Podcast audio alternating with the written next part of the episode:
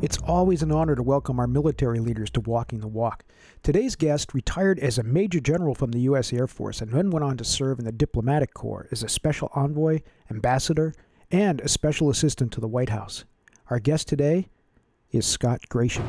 People who inspire, empower, and guide us to our very best. Leaders who are walking the walk. Your host, leadership activist, author, and founder of the Sensei Leader Movement, Jim Bouchard. Scott Gration's diplomatic assignments have included serving as ambassador to Kenya, special envoy to Sudan, and special assistant to the president in the White House. And as I said, he retired with the rank of Major General from the United States Air Force, and this after serving for 32 years as a fighter pilot and senior military leader. He now serves as a business consultant and a speaker, and he's recently published his unique and interesting experiences in this inspirational memoir, Flight Path son of Africa to warrior diplomat. Scott, it's an honor to have you on Walking the Walk. Well, it's a pleasure to be here, Jim. We won't tell people about how difficult it was to get you here. it was tough. I'll but admit that. We're going to gloss over that, but let, let, I'd like to start with that. Let's talk about, you know, I think that's an interesting story from the son of Africa to warrior diplomat. Well, back in uh, when I was very young, 18 months old, my parents took me to Africa. They were missionary teachers in Congo. And uh, so I grew up speaking Swahili before English. I grew up in uh, obviously a third culture. Uh, my parents had one. Uh, I was in Africa, and then the blended culture, which is a third culture, which makes it pretty unique. But it gives me a unique uh, and interesting outlook on the world. I should have said jambo when we started. You should have. Jambo would work. uh, although, you know, now with people going into Sheng, you probably should say Mambo. Mambo. I'll, I'll remember Mambo. that. All right. That's what the the young people say, and if you're really with it, you will say Mambo. It's sort of like hi or what's happening. More casual, huh? More casual. Yeah, sure. Well, keep keep going with that story. So you, you ended up as a child in Africa, and yeah, uh, we were in Congo until I was 13, and then we evacuated. That things got tough. Uh, mm. Army mutiny. There was rebel soldiers coming our way, and so we left. During that experience, we lost everything we owned. We ended up leaving Congo with just our car and the clothes on our back.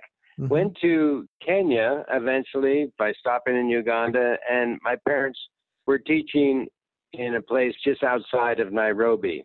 And uh, that's where I spent the next part of my youth, uh, my teen years. And then I came back to the States and went to college, and uh, the rest is history because I got drafted, a low draft number, and uh, joined the military and had a great time flying uh, aircraft, fighters, F-5, uh, F 16, F-15s, and a bunch of other airplanes.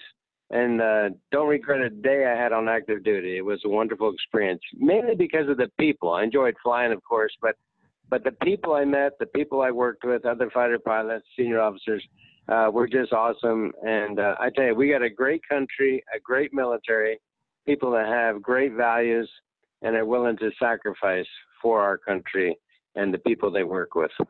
You know, there's a couple of, of things that um, you, you kind of inspired when you when you're just sharing that. One of them is one of the core values we have at Sensei Leader Movement is this idea of compassionate leadership. And some people are surprised by this. I, I never am anymore. That when I meet someone who's had a, a military leadership position and especially high ranking positions, um, I, I've never found more compassionate leaders than the military leaders.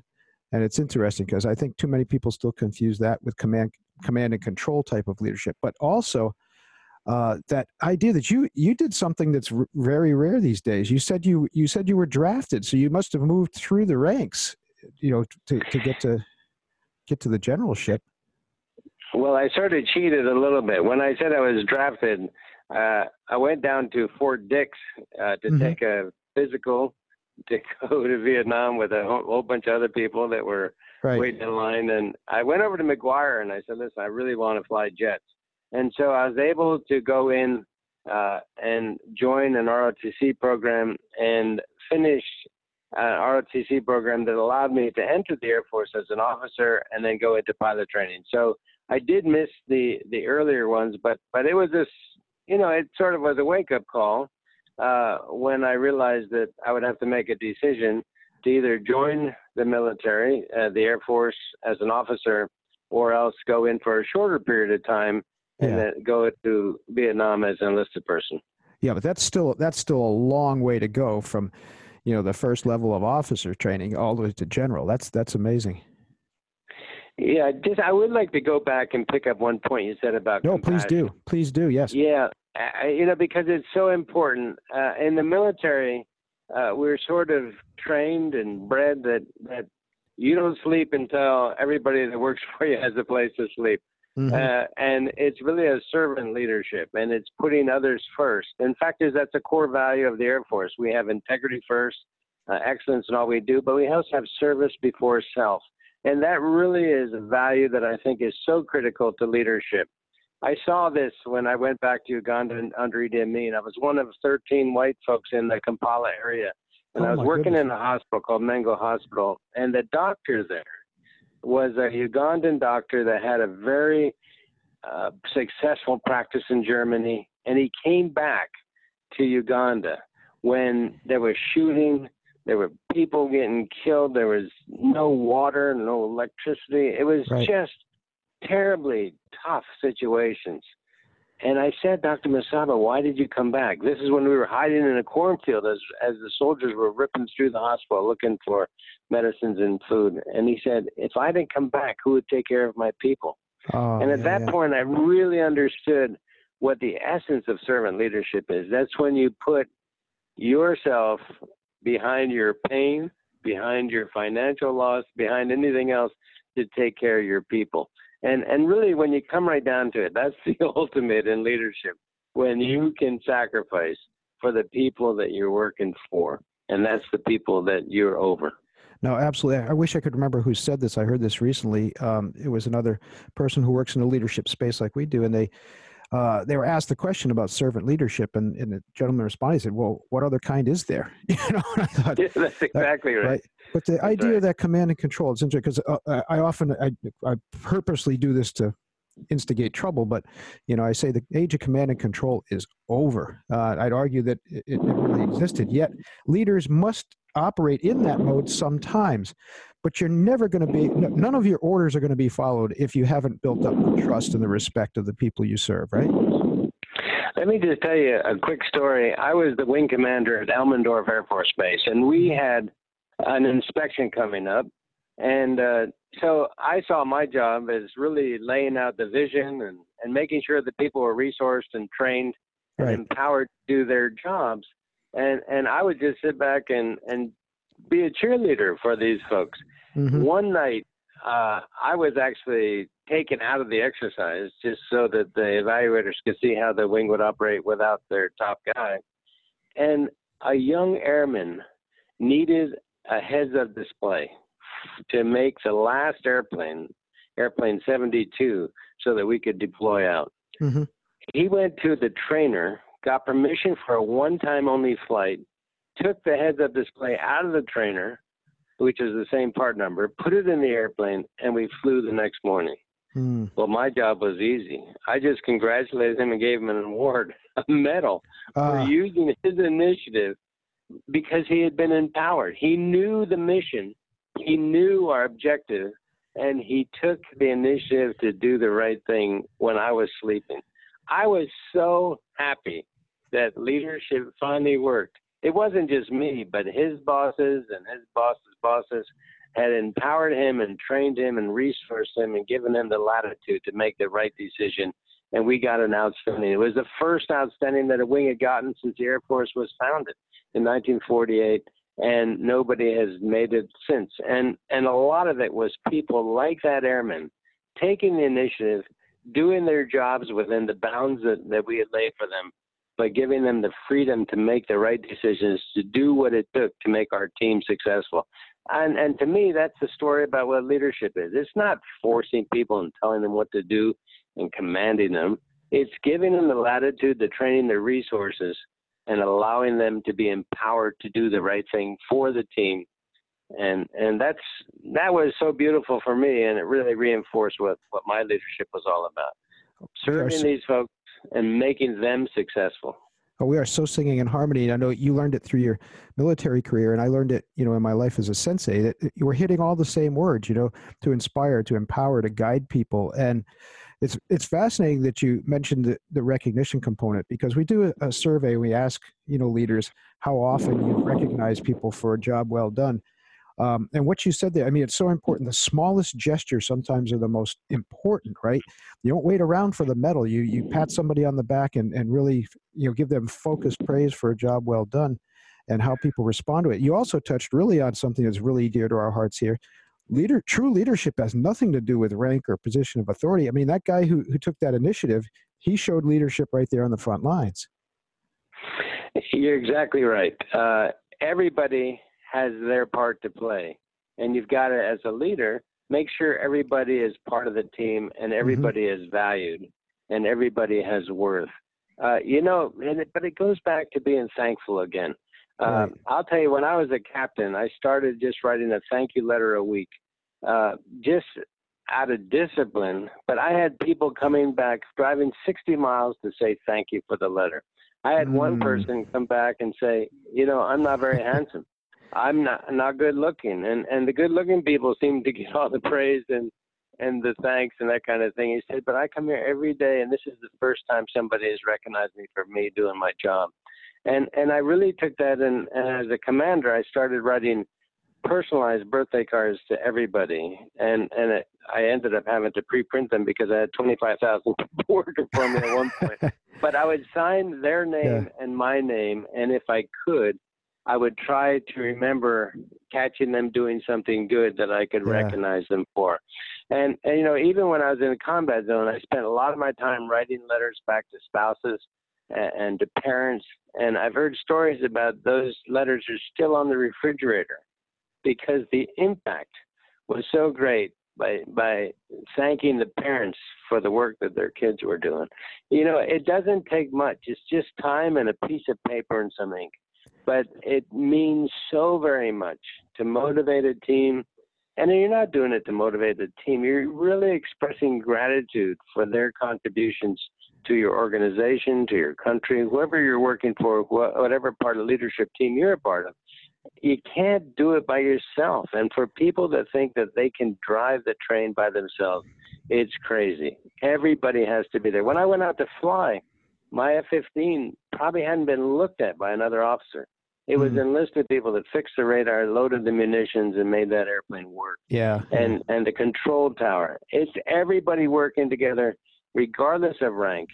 It's everybody working as a team to get the final product out the door, to get the capacity and the capability that you're looking for. No, you, no, you hit it right on the head. I mean, obviously, that very definition of leadership means that you're not you're not alone. Even though I, I understand it does feel that way sometimes. You know, it's to, our job, our number one job, maybe, is to you know transform me into we. But you also hit you hit on something really important. I think um, we make a strong uh, uh, distinction between motivation and inspiration.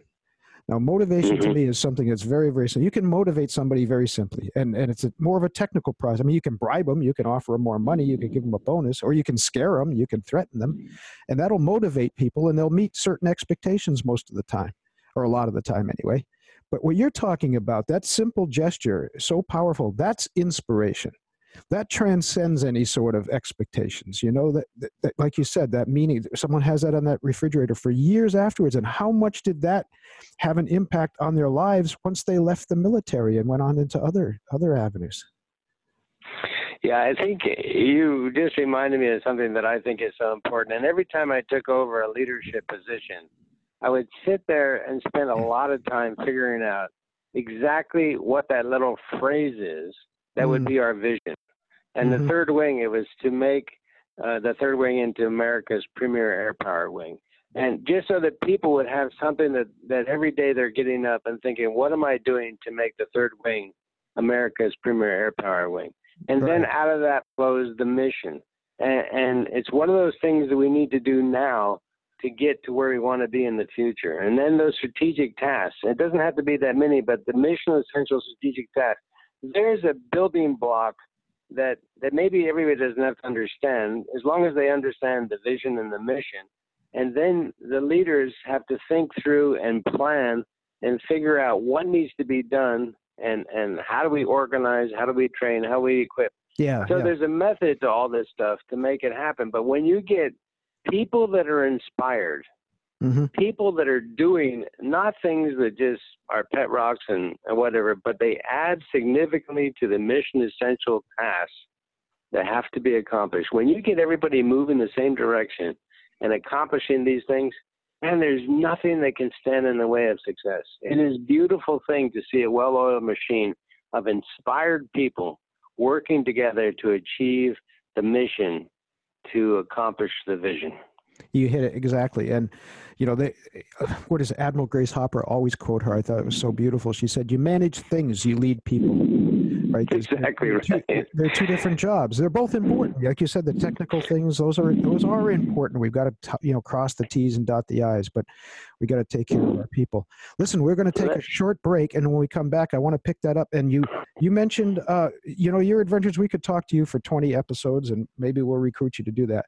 But uh, I want to get to the idea of, of dictatorship and your experience with Idi Amin. So we're going to take a quick break and then we're going to be back with with uh, General Scott Gration, and we've also got to talk about your diplomatic service too. So we'll be back in just a couple minutes.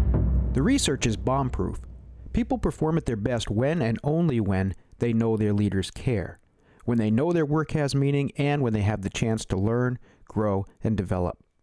To accomplish this, we need to connect with the people we serve, the people who trust in our leadership. Leaders today need emotional intelligence, strong interpersonal skills, and an accurate sense of self awareness. I'm Jim Bouchard, leadership activist and founder of the Sensei Leader Movement. The Sensei enjoys a very special relationship with students. It's one built on respect, trust, and loyalty. And these are also a leader's most valuable assets. I help you build these relationships. I work with you to help you inspire, empower, and guide your people to their very best. That's what the best leaders do, and that's what the sensei does. My job is to help you be the sensei so you can lead your people to their very best and yours. Executive coaching, workshops, corporate training. Visit thesenseileader.com or call 207 751 4317 today to learn more. You know, when a president writes the introduction to your book, you're probably somebody worth listening to. And President Carter is the one who introduces us to Scott Gration in his incredible memoir, Flight Path Son of Africa to Warrior Diplomat. Flight Path includes captivating experiences from Scott's unique childhood, attending boarding school at the age of seven, escaping the 1964 Congo Rebellion as a refugee, and being inducted into the Maasai tribe in Kenya. And that's just how the book starts. Human interest vignettes punctuate fascinating accounts of developing the Predator drone conducting the 2003 Scud hunt in Iraq, and accompanying Senator Obama to Africa in 2006. He painfully describes surviving the 1996 Khobar Towers bombing in Saudi Arabia and the 9 11 terrorist attack on the Pentagon. Then he recalls speaking at the 2008 National Democratic Convention and helping to birth South Sudan in 2011. Today, Scott is a business consultant and speaker focusing on leadership on a deeply human level. Learn about Scott and his amazing book, Flight Path, at scottgration.com. Scott, before the break, uh, you know, I mentioned I wanted to I wanted to circle back to, so, to someone you had, had mentioned, Idi Amin. You know, and as much as I study leaders, I also study dictators because there's a huge distinction in my mind between leadership. You know, leadership is a leader is somebody who has the ability to attract willing followers and the will to serve them. And to me, a dictator is someone who gets the job done through fear or force or coercion.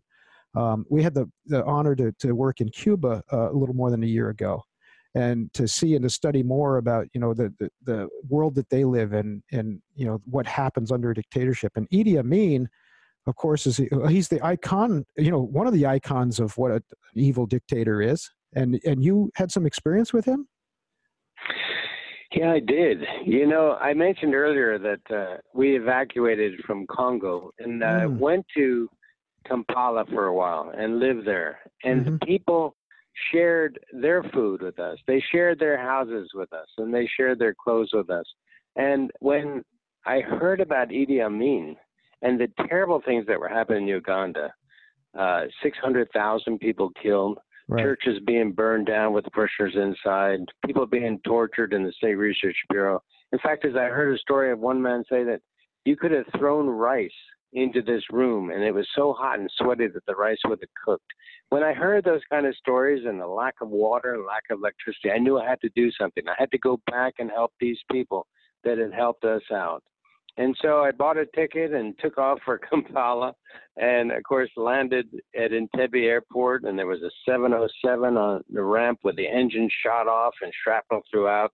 My tools had been confiscated, and uh, the the whole terminal was just in tatters as bombs and shooting had taken its toll. Went through 18 roadblocks, got to my room next to the tuberculosis ward at Mengo Hospital, and I could just hear the shooting and the screaming and the dogs barking, and I couldn't believe that I was there. I couldn't believe that I was hmm. experiencing what the Ugandans experience every day. The next morning, I I walked up to check in with the doctor, and I passed two children, probably seven or eight, and realized that they had never tasted salt and sugar and flour, and the oh, things that that my kids would take for granted, even sweets. And and when I looked at what these people are enduring, I saw them working hard to make the best of their situation without complaining. Mm. And it taught mm. me a heck of a lot that how the Ugandan people were so resilient. We ate matoke bananas for three meals a day, but mm. every meal that they served me came with a little penicillin vial that had a flower or a leaf in it. I tell you, I learned so much from the Ugandan ah. people about how what's important. You know, life itself was all they had, and mm-hmm. families. I learned this a little bit when we evacuated. I said we lost everything, but the clothes on our backs, and I realized at a young age that nobody can take what's in your brain, mm-hmm. the stuff you can mm-hmm. put in your mind. Nobody can take your relationships with family and friends and your God. Nobody can take that. And when you come right down to it, it's not facilities and houses and wealth that's important. It's what you can communicate. It's relationships that you can build. It's people you can inspire. It's leadership and building capacities and capabilities. That's really what endures. That's what is important. And this whole experience with Idi Amin and Uganda and evacuating and living in poverty, uh, it really told me what's important. And so often, and it's insidious. Not mm. only do we have to do the right things, but we have to do things right. And a lot of times it's clouded as we start trying to make bigger things and oh, accumulate right. more. No, no, it, when when yeah. what we need is those relationships. Yeah. And what's in the mind and what's in the heart.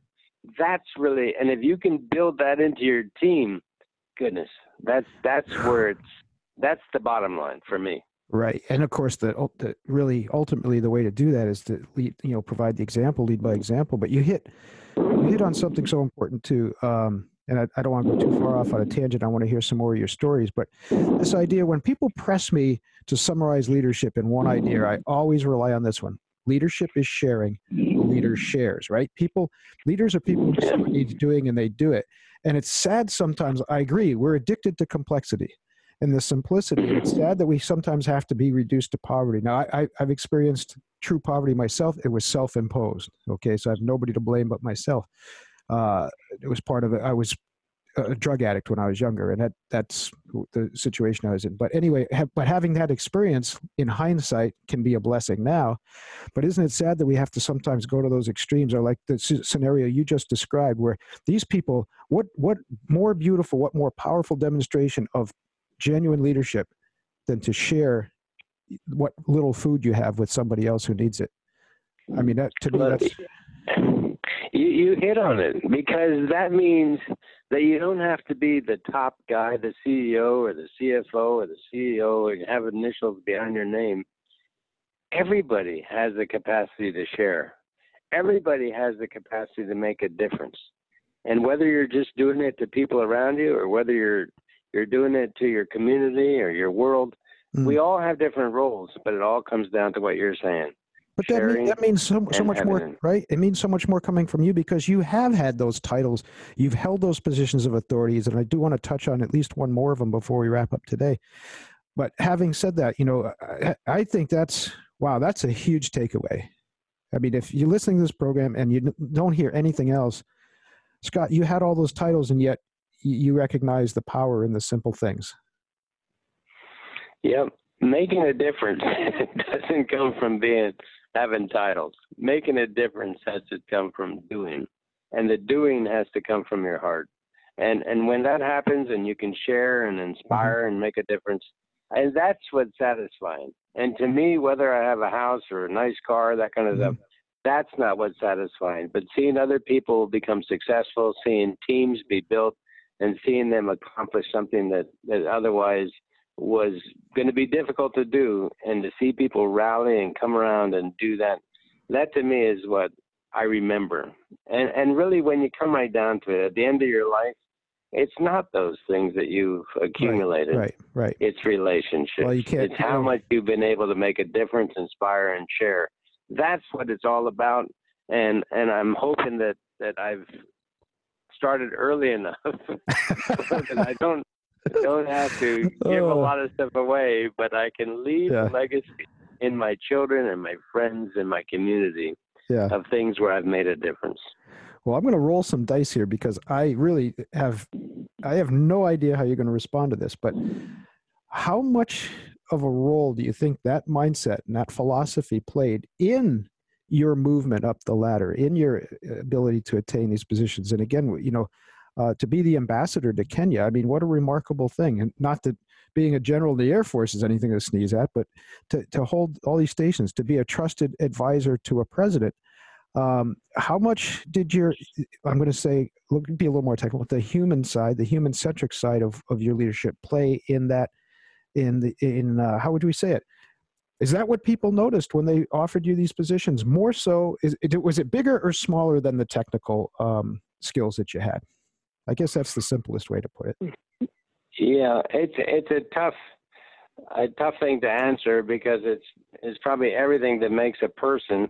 Mm-hmm. Uh, I had a situation that happened early in my flying career where I was flying at night in the clouds and and I ended up the the guys I was flying with became spatially disoriented and I broke out of formation and found myself plummeting toward the ground and I pulled out between a farmhouse and a row of trees going 500 miles an hour about mm. 200 feet above the ground I should have been a fireball that night, and mm-hmm. I recognized it.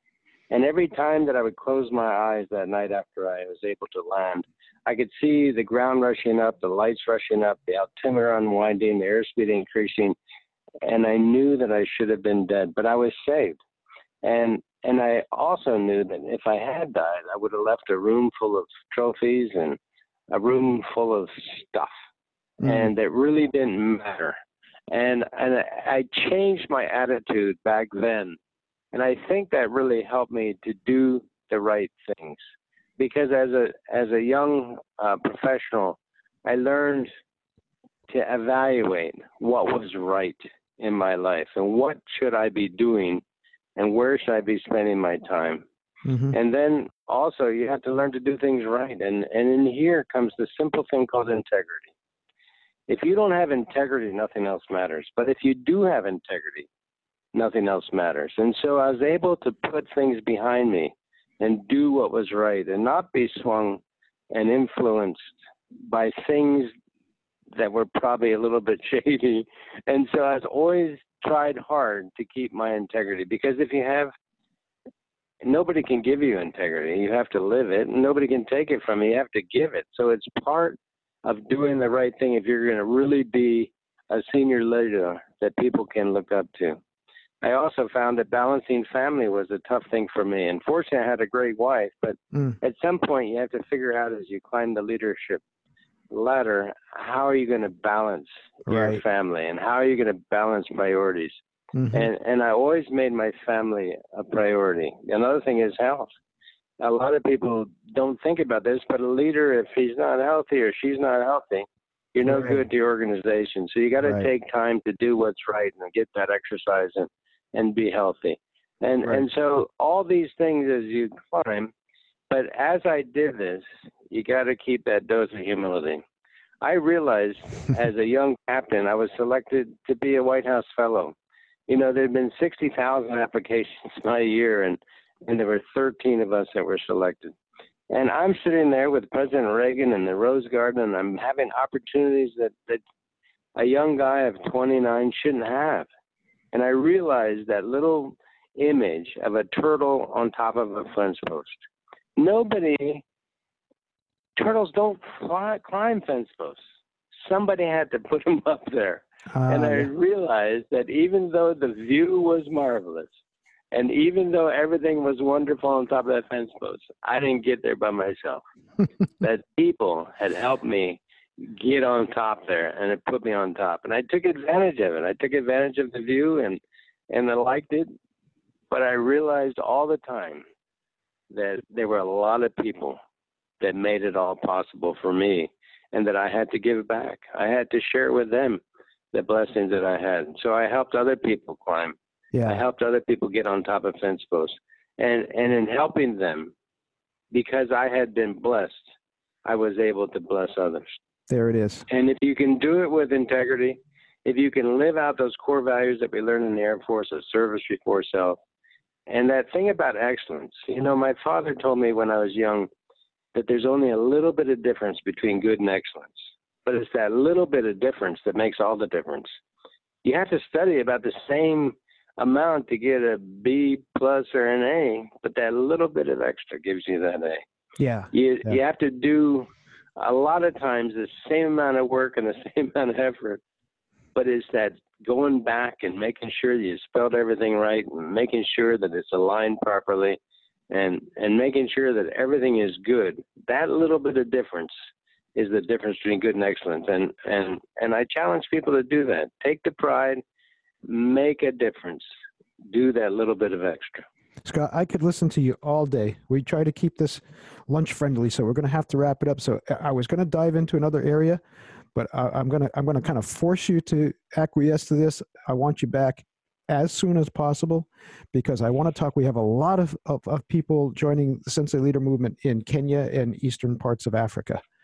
And mm-hmm. I want to hear more about your adventures there as ambassador. And I want to talk about you know the differences and the similarities in the culture and the mindset of people all over the world so can we have you back again for another episode you sure can because you hit on something that's near and dear to me uh, there's 1.2 billion people in africa half of them under 18 we've got to give them opportunities we've got to cultivate the leadership and entrepreneurship that they can oh do. yeah i'm so i'm so impressed with everybody that i meet you know particularly i don't want to say particularly anyway all all over africa i've seen so much incredible leadership. And yeah, we we just got to work together to bring that all to the to the front, right? Scott, thank Amen. you so much. Let's talk about really quickly. Let's talk about how to get in touch with you and and what services you're offering. I know you're speaking, you're consulting, and how how do would you like people get in touch with you? Well, uh, contacting me, uh, I have a website called www.scottgration, all one dot com and that's primarily for my book. I'll be expanding that shortly, so there'll be more information there for you in terms of the speaking. But I also can be contacted at scottgration at gmail.com. I'm sorry, at grationbook at gmail.com. That's grationbook, all one word, at gmail.com. Excellent. Scott, thank you so much. It's an honor to have you on the show today. It's been my pleasure. Thanks, Jim. We hope you enjoyed this episode of Walking the Walk. Please like and share. Our mission at the Sensei Leader Movement is to support and develop human centric leaders, leaders who put people first, leaders who inspire, empower, and guide people to their very best. Be part of the movement. Join and access all our free resources by visiting thesenseileader.com. To book Jim or host your own event, call us at 207 751 4317